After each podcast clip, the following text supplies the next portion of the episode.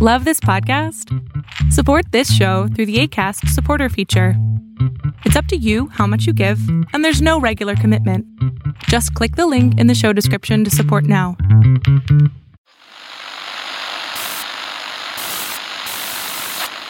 Nine, twelve, ten, twenty-eight, two, twenty-three. This is Deep State Radio, coming to you direct from our super secret studio in the third sub basement of the Ministry of Snark in Washington, D.C., and from other undisclosed locations across America and around the world. Hello, and welcome to another episode of Deep State Radio. This is David Rothkopf. I am your host here in our tiny studio in the third sub basement of the Ministry of Snark here in Washington, D.C. I'm joined here in Washington by Rosa Brooks of Georgetown University. We have coming to us from a studio in Cambridge, Massachusetts, Graham Allison of Harvard University, and from sunny Palo Alto, California, we have Kori Schake of Stanford University. This is the much touted Thucydides cage match that everybody who is a listener of Deep State Radio has been looking forward to throughout the summer, thus proving what a hopeless bunch of nerds they are. But having said that, they're just the kind of people who would buy Graham's book, take it to heart, and use it to influence the world, because after all, we are, our listeners and all of us, members of the deep state. Graham, I'd like to start with you. And I was wondering if you could encapsulate in a minute or two the thesis at the core of your book um, pertaining to the Thucydides trap. So thank you very much, and it's a pleasure to appear on the program with uh, Kori and, and Rosa. So uh, Thucydides' trap is the dangerous dynamic that occurs when a rising power threatens to displace a ruling power. So Thucydides wrote about this in the classical case of Athens versus Sparta in probably the most quoted uh, one-liner in Western inter- international relations studies, in which he said, quote, it was the rise of Athens and the fear that this instilled in Sparta that made the war inevitable. So in this book, I look at the last 500 years. I find 16 cases in which a rising power threatens to displace a ruling power. So think of the rise of Athens, but also think of the rise of Germany and the impact it had on Britain.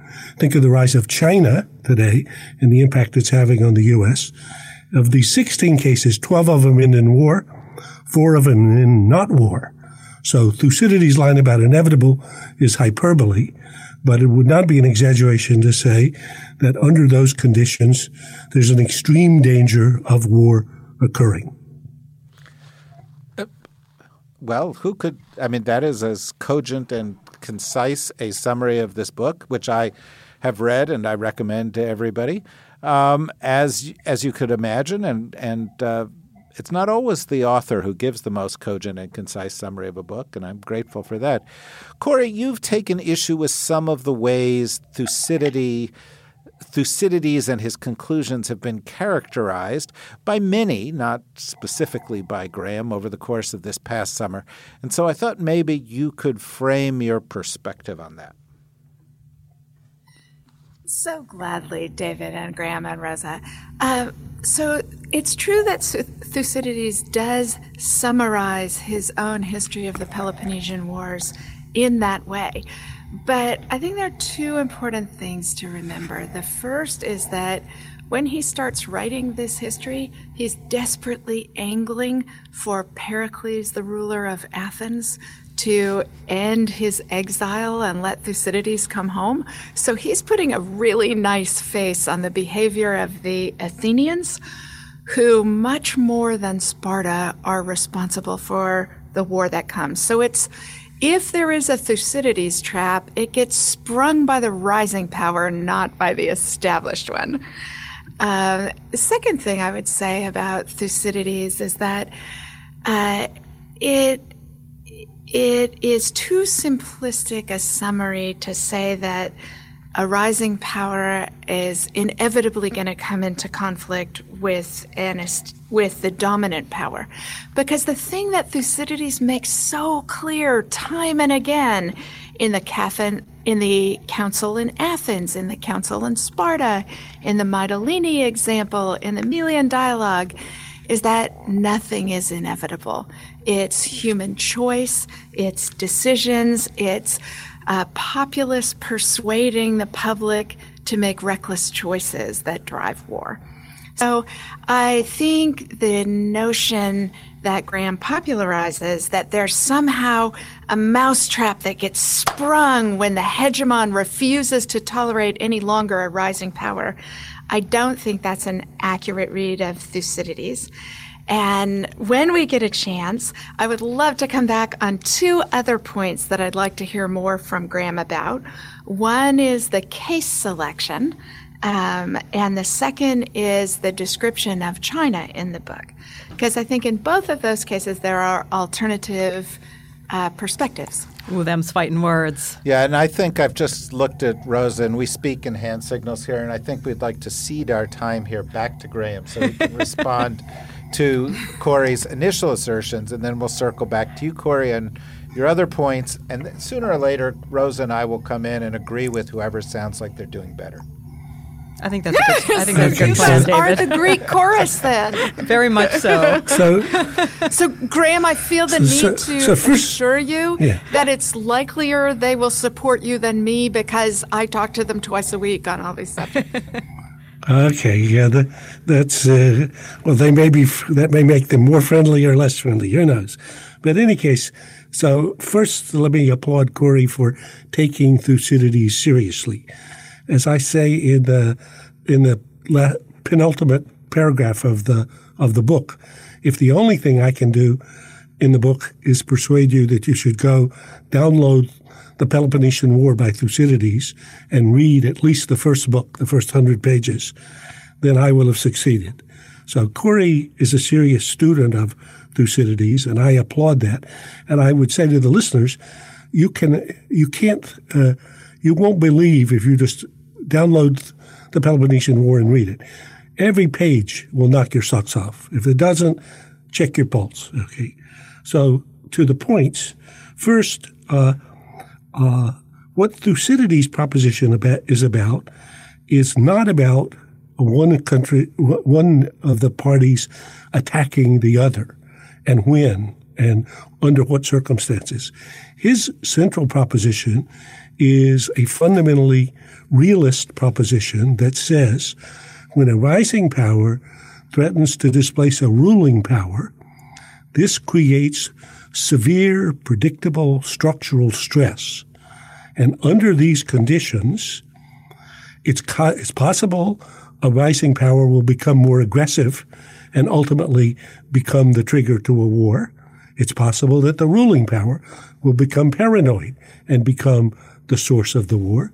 It's equally likely that some external action or some third party's action that would otherwise be inconsequential or fairly easily managed can serve as the trigger to a set of actions and reactions that end in a war that neither party wanted. And I think I would, if I understand uh, uh, Kori's position, because I think I've seen something she wrote separately. I think we mainly, I mainly agree with her that in this case, basically, uh, it wasn't that uh, Athens or Sparta concluded, boy, now's a good time for a war. If it hadn't been for for Corinth uh, as a big source of the problem, and it spat with Corcyra, a third party actions that then entangled each of the parties with their allies, one wouldn't have got to the point that one got to. Now, then, when Thucydides looks at that, he says, yes, but the deep, the deep uh, driver in all this story is a rising versus a ruling power, which allows such an otherwise inconsequential debate to become so so devastating. And I think that's actually, in my reading, what happened in 1914. So the idea that the assassination of an archduke became a trigger to a war that burned down all the houses of Europe is insane. Whenever I read that uh, that history, and when I try to do that in the chapter in the book, I still find it unbelievable. But it happened. And if I look at the Chinese American relationship today, could North Korea, with what it's currently doing, drag China and the U.S. into war? That seems inconceivable, but we should remember what happened in 1950.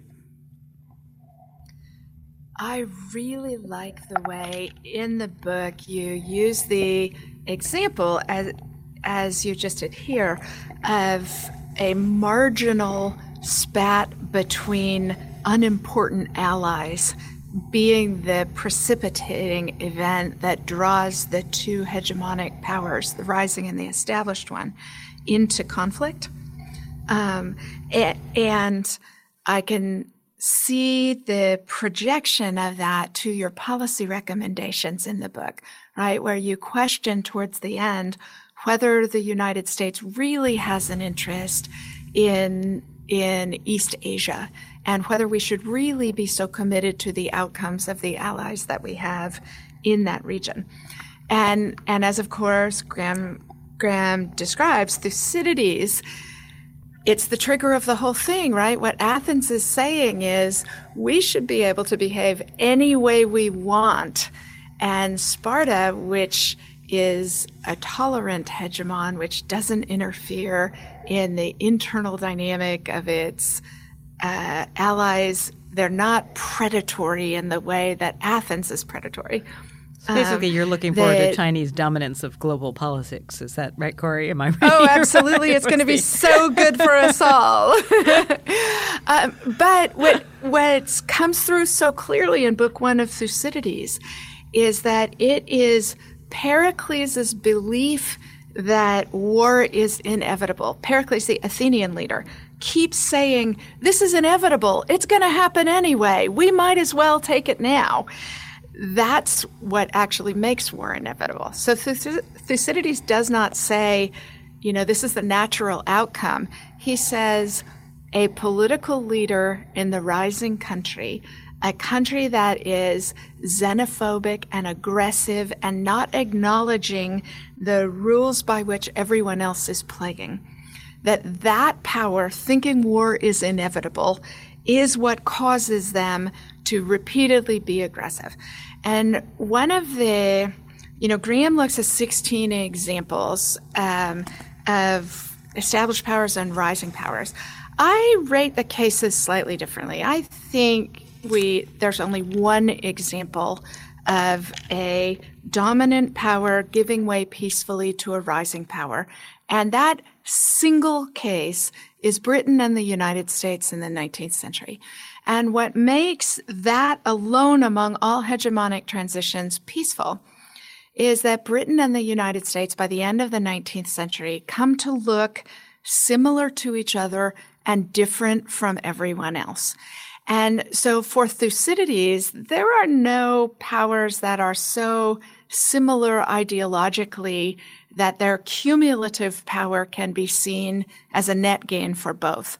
But that is both true of Britain and the United States by the end of the 19th century. And it's mostly true of the liberal international order that the United States began trying to create as it became increasingly dominant and then succeeded in creating at the end of World War II. So one of the challenges I would put to Graham is that I think there's several things going on that Thucydides, classic that he is, couldn't capture. And one of those is the rise of liberal states which view each other uh, in common terms and create an international order that is mutually beneficial for everyone. The second thing okay. that I think is very different from from the framework Thucydides set up and that Graham carries forward is that nuclear weapons may also play that stabilizing force that common culture played between Britain and the United States at the end of the 19th century. Go ahead, Graham. Let me. Can I jump in on the on the first point because I uh, love uh, Kori's characterization of uh, what I think is one of the most fascinating cases, namely the rise of the U.S. first arrival and then eclipsed Britain at the beginning of the century, of the 20th century. And actually, I have a chapter I think many Americans will find very uncomfortable, in which I try to read that through the eyes of Teddy Roosevelt, a 37 year old who arrives in Washington in 1897 to become the number two person in the Department of the Navy. Now, Teddy Roosevelt has for a long time been saying it's an abomination to have these foreigners in our hemisphere, especially the Spanish in Cuba. But he didn't like seeing British ships in our area either. In the decade that follows 1897, his arrival in Washington, the U.S. first seizes on the uh, mysterious explosion in Havana the, to declare war on Spain, liberate Cuba, take Puerto Rico. We pick up Guam as a spoil of war to support and sponsor a coup in Colombia, create a new country, Panama, uh, who gives us the next day a contract for our canal so our ships can move from Atlantic to Pacific. Threatens war with first Germany and then with Britain uh, unless they back out of a territorial dispute in Venezuela. And then steals the largest part of the fat tail of Alaska from the Canadians because he thinks it uh, reminds him of Yosemite. Uh, and then declares the Roosevelt corollary of the Monroe Doctrine, which says if any country in our hemisphere behaves in ways we don't like, we'll send the Marines and change the government. And we do that every year that follows for the next decade. Now, for the Brits, this was a big event, okay, because uh, they'd been accustomed to being the dominant power, including in the Western Hemisphere, for 100 years. But I think what they did, and I think uh, this could be a longer conversation that I look forward to with Kori, would be partly they understood the realities of the situation and distinguished between what was vital for Britain, which they thought Canada was as part of the uh, part of the empire, and what was not vital, which is playing the role they had played for 100 years in places like Venezuela.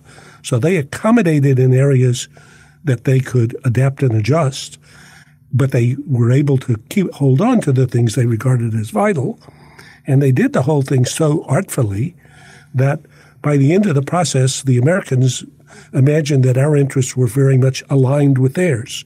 Now, part of that is a reflection in the similar cultures, and there's no doubt about that. But I think uh, a good part of it is in the ma- in the in the uh, mastery of statescraft by the British uh, statesmen. Well, I'd like to follow so up if I could. With, I, okay, Kori, one one quick response, nope, and then let's nope. open it up a little bit. I I I agree with you that this notion of common culture is a creation that follows the strategic alignment, right? The notion of Anglo America doesn't precede the strategic convergence, it follows it. I I, however, mark it earlier than you do. I think the 1895 Venezuela debt crisis, when Grover Cleveland's in office, is when that transition takes place. I knew it you were going to bring up the Roosevelt. 1895 Venezuela debt crisis. You of always bring it up. Of course you did. Yeah. I know it's I, so I important. I think there's a special Grover Cleveland bingo square. Yeah, in the um, drinking game. Uh, but but Graham is right. There is a period of time when the United States is becoming the dominant power in the order when we behave like a traditional 19th century European great power. But it's also important to emphasize that that phase passes relatively quickly and that one of the things that I think is characteristic of hegemons is that they reshape the international order in the image of their domestic political compact.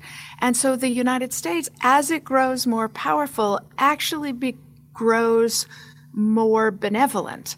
And that's a difference from other hegemons. And it's, it's at least on evidence based so far, a difference from the way China would behave. And that makes me think that the dominant, the American dominated order is actually a lot more resilient than Graham gives it credit for for managing a rising China. Okay, so let me, Graham, I'd like to ask you a question and sort of open this out and tie it a little bit into what's going on now. If I pick up on Kori's earlier point about Pericles and him sort of pushing everything in this uh, direction of confrontation, it it echoes a little bit of the way that some people I think have misused or been inclined to misinterpret your book. And I think a lot of people, including some people close to the president of the United States, have said, "Ah, this is proof. We are going to go to war with China, and therefore let's get into a more confrontational stance. And so it becomes a bit of a self fulfilling prophecy uh, in that case, a, a bit as it was in the case of Pericles. And it's particularly dangerous when you have a U.S. leader who doesn't actually. Um, have a worldview and he is looking for confrontations in order to establish himself as someone of strength when in fact that is not who he is. And does that worry you? And have you seen that out there? Well, uh, yes, indeed. And I think uh, uh, Bannon, who uh, is a big uh, Thucydides student and who's actually whose password uh, was Sparta before he went to the White House. So he's a big fan of the Spartan point of view. And also is reported, I haven't spoken to him directly, but people I know who've talked to him at some length about this, has a kind of an apocalyptic view that uh, there's going to be a big war and uh, China and the U.S. are the likely combatants. So he may have, you know, such a perspective. If you contrast that with people like H.R. McMaster, the National Security Advisor, or Jim Mattis, with whom Kori wrote a book, the Secretary of Defense, they have, I think, a much a better understanding of Thucydides, and uh, I don't see in Thucydides any uh, sense of inevitability about the war. As I say, I think if you look at that phrase that gets quoted over and over that made the war inevitable, it's hyperbole, exaggeration for the purpose of emphasis. In fact, for doing the Such book, I went back to recover my my uh, ancient Greek, which I studied when I was in college, and which it's still lousy. But in any case, if I have a side by side, I can do translation. And basically, if you look at the way he uses uh, inevitable or forced in other settings, he just means very likely. So it would be like if in a tennis game we describe, you know, a forced error.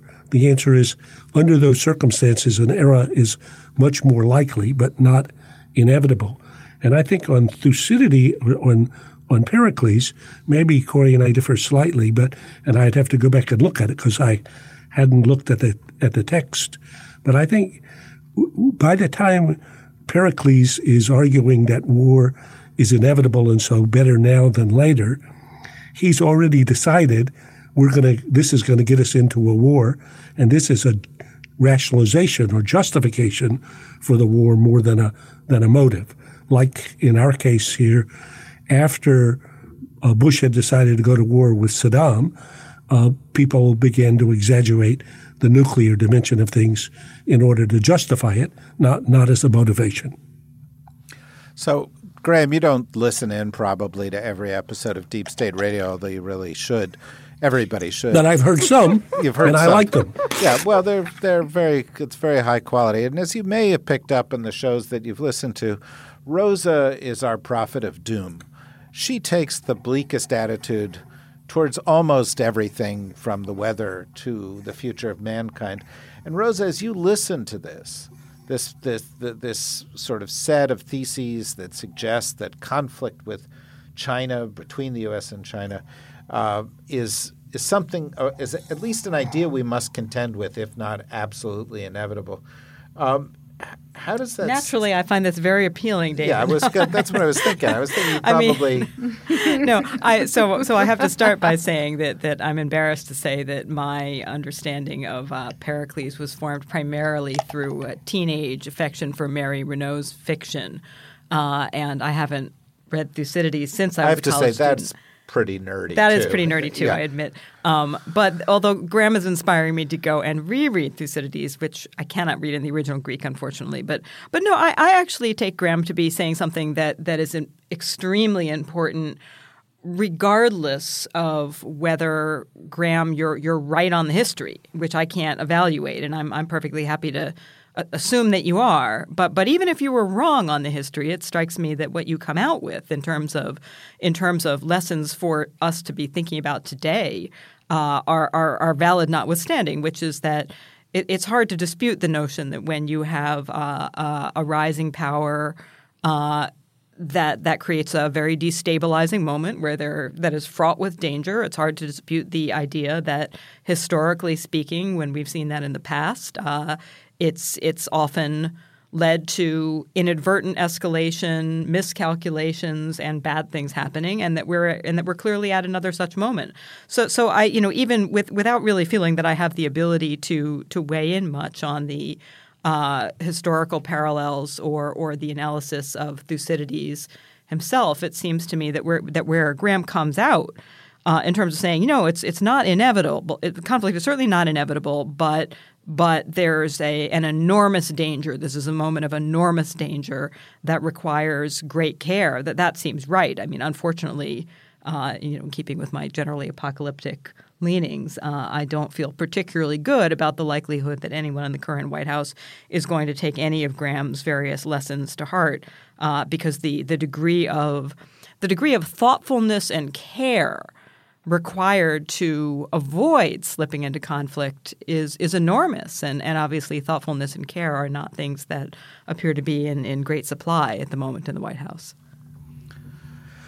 So so, so basically so. if you yeah. Go ahead. So Rosa I like I like the point and I think that that that that uh, if we ask ourselves actually because the phenomenon that I'm interested in exploring and that I think Thucydides captured in his insight about the trap is is if you look at dominance hierarchies in animals, at chimpanzees, if you look at family relations in which a kid that's shorter becomes taller than the, the kid that used to be the big kid, or the uncle becomes now the big guy in the family, the phenomenon in which a or if we look in the valley, in Silicon Valley, you have a disruptive upstart and an incumbent. So they're very predictable behaviors of a rising power who says, I'm bigger, I'm stronger, I deserve more say, I deserve more sway. The current arrangements which are in place, which were made before I was even here, before my interests were taken into account, need to adjust. And the ruling power, looking at this same situation, says, wait a minute, the current status quo is great. It's actually provided an environment for everybody that's made everybody have opportunities. How did you even grow up to be big and strong? It was in the environment that I created. So you should actually help share the responsibility for sustaining that. And I think that dynamic it, one can you know feel intuitively as well as observe. So from a Chinese, I was in, out in Beijing three weeks ago talking about Thucydides trap the people in the government extremely interested in the question how to avoid. So, from their perspective, looking out, they see the American Navy as the arbiter of events in the South China Sea. That seems to them to be anomalous. South China Sea, is one of them pointed out, look at the, look at what, the, what it's called on the map. It's called South China Sea. In fact, in the book, I have a section called China Seas, China Seas. So they think this is their sea. They think this looks like the Caribbean looks to Americans. And I think that under, understandably, as they get bigger and stronger, they're pushing it, pushing us out of there if they can. So that's why currently we basically operate uh, mostly behind the first island chain for scenarios, and I think they'll continue pushing and adapt. So now the question is, under those circumstances, take a North Korea. So North Korea decides, let's just continue testing so that we can threaten the American homeland. We look and say, absolutely not. You can't do that. If we end up attacking North Korea to prevent it acquiring the capability to attack the American homeland, what the likelihood that ends in a war between the U.S. and China? Certainly not zero. Certainly not zero. So I think basically it's under these conditions, it becomes more likely that third party actions or these these inconsequential uh, uh, external events marginal spats, as I think uh, uh, Kori called them, uh, end up triggering something that nobody wants. And so I, I think what you would wish is that we would have very adult com- conversations between both Americans and Chinese at a high level about how we can avoid and escape this. And that doesn't say where we adjust or accommodate and where we resist. Those are that those become the you know much more specific items. The main thing I'm worried about is stumbling into something that by mistake. Well, Kori, I know you share that concern. I I do, and uh, but it seems to me that the notion that states stumble into war with nobody intending it, right? This is Barbara Tuchman's great thesis from March of Folly. I find unpersuasive. And Thucydides would find unpersuasive, right? Athens doesn't stumble into war with Sparta, they choose it. And they choose it because they think they're going to win and they think their interests are going to be advanced. So I think Geoffrey Blainey, the great Australian political scientist, is a better guide to this, right? Wars aren't car crashes, they're a choose, they're choices. Um, and so a lot of the in the book, I find some of Graham's recommendations to go further than the description that he just made, right? That of course we need to acknowledge China's rise. Of course we need to be working with them to try and make sure there aren't misunderstandings, to find common ground where we can find it. But I actually think the United States is pretty good at that. We managed to do it well with Germany. We managed to do it well with Japan. Um, I think we're doing it reasonably well with China. But I wouldn't be so, I wouldn't want to go so far as to sacrifice primacy in the Western Pacific in order to uh, reduce the risk of war with China. Because if you think allowing the South China Sea to be China's Caribbean, that that will be enough to prevent war with China. That is, that they won't have appetite for anything else. I think is probably, certainly it would have been a misreading of the United States in 1895, and I think it's a misreading of China now. I think we and the Chinese need to need to work out a balance of what rules we're going to change in order to accommodate their interests and where we are going to hold a line because we and our allies have continuing interests in preserving the existing order and not letting the Chinese uh, chip away at it and in not um, deluding ourselves to believe that they'll just stop at the South China Sea because we wouldn't have when we were a rising power. You know, so Graham, I, let me I, let me agree and disagree. Yeah, I agree completely that basically accommodating China and expecting that enough is enough is a would be a big mistake. In the book, though, be clear, I do not recommend sacrificing primacy in Western Pacific or adapting in one particular way or another. What I recommend is first that we recognize that the current strategy that we followed both under Republican and Democratic administrations of so-called engage but hedge is basically just gone with the flow. Whatever happens, happens. That's it. And whatever we do, we either call it engage or hedge. I think it's not been successful over these 25 years since the of the Cold War. But secondly, that in thinking about how to adapt and adjust, we recognize the danger that's created, that's inherent in the structural situation, and therefore become much more imaginative about where we will adapt or adjust, how we will try to build and sustain which alliances that can be sustained, how we will uh, try to agree with rules of the road for some period of time. Because I think we should recognize China is serious, serious about becoming the predominant power in the in the Western Pacific in the foreseeable future. That's what they want. If we are determined to prevent that, the current strategy will not do it. Well, let me let me turn a question here to Rosa, and then it'll open out. But you know, I mean, I just want to introduce into this very rational, thoughtful, citation-filled discussion the notion of Donald Trump who probably as far More as in common with Grover the Muppet than Grover Cleveland. Certainly. And who thinks grease is something his sons use in their hair or possibly what you do to the palm of a politician you're trying to buy off it's not necessarily a country, and certainly ancient Greece is completely beyond him. And these theories of rational behavior of countries come a cropper when you end up with leaders who are unaware of consequences or history.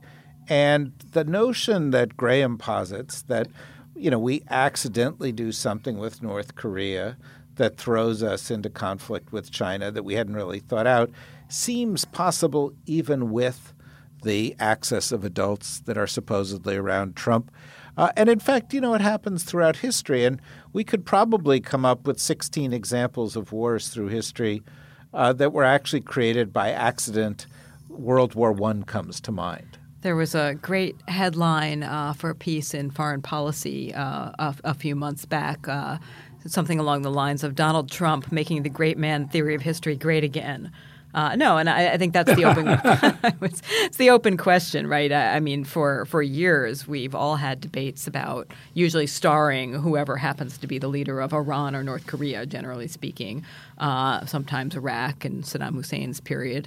Uh, we've all had these conversations in which we say, well, you know, is, but but is so and so a rational actor? And we wonder whether so and so is really crazy and whether all of our theories about deterrence and realism uh, hold any sway if you if you have an actor uh, who is actually just nuts.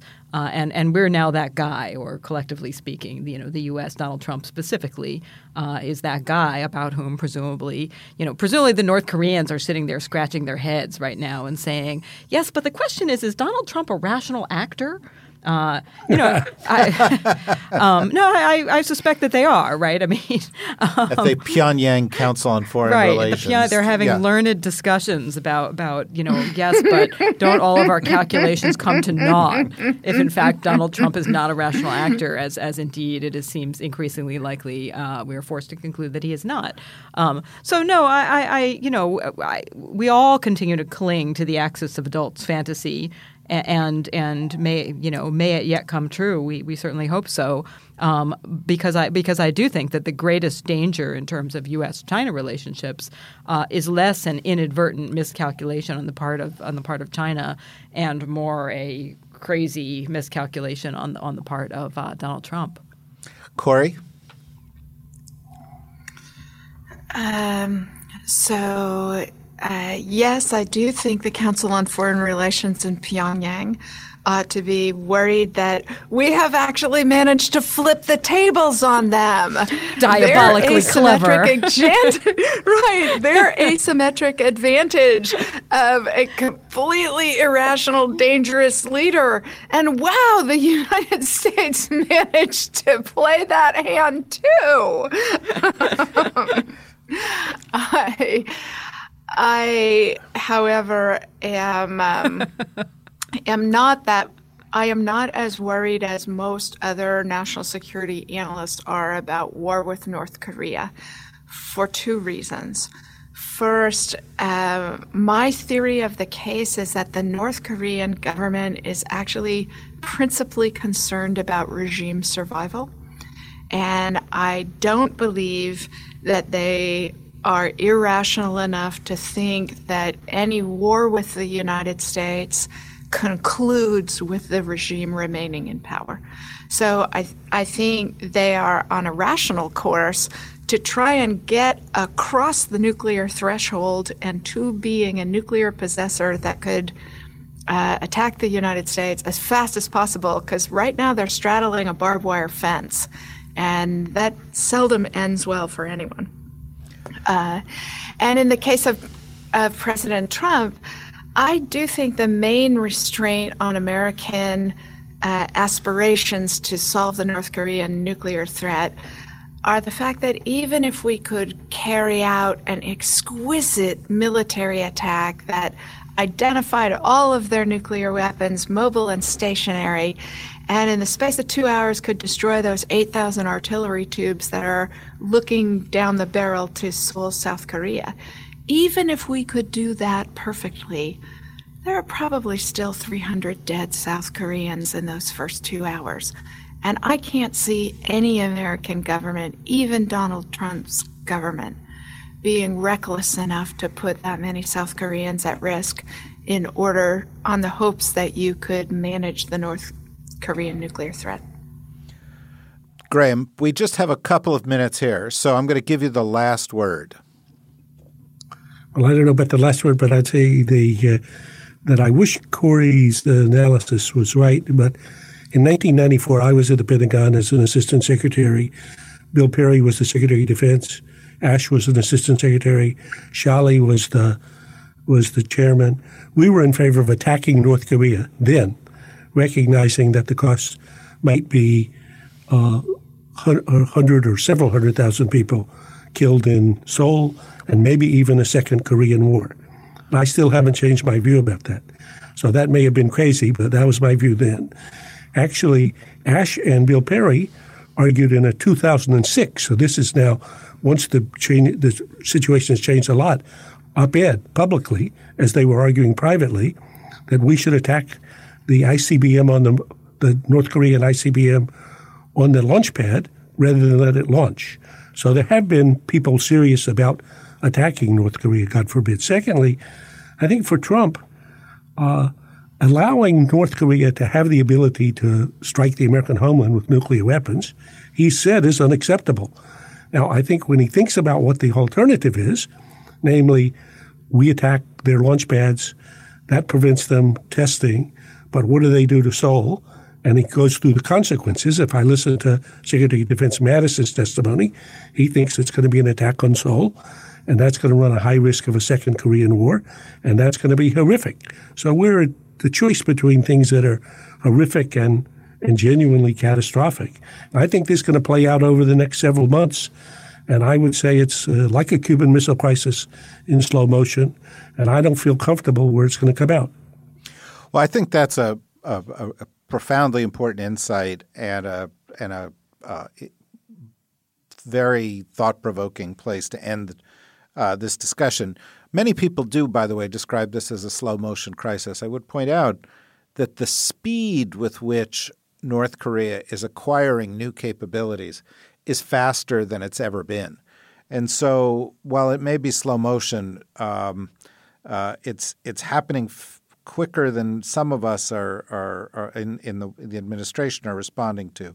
I also think that the fact that this discussion of China and the Thucydides trap ends with a discussion of the Koreas underscores Graham's earlier point. You can't, for the next year or two, see the future of the U.S. China relationship without looking at it through the lens of North Korea.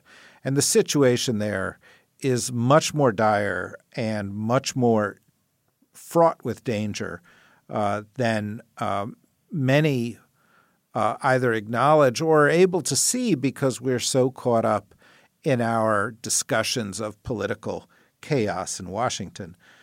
Graham Allison's book is called Destined for War Can America and China Escape Thucydides' Trap? Uh, it is a very, very important book to read carefully.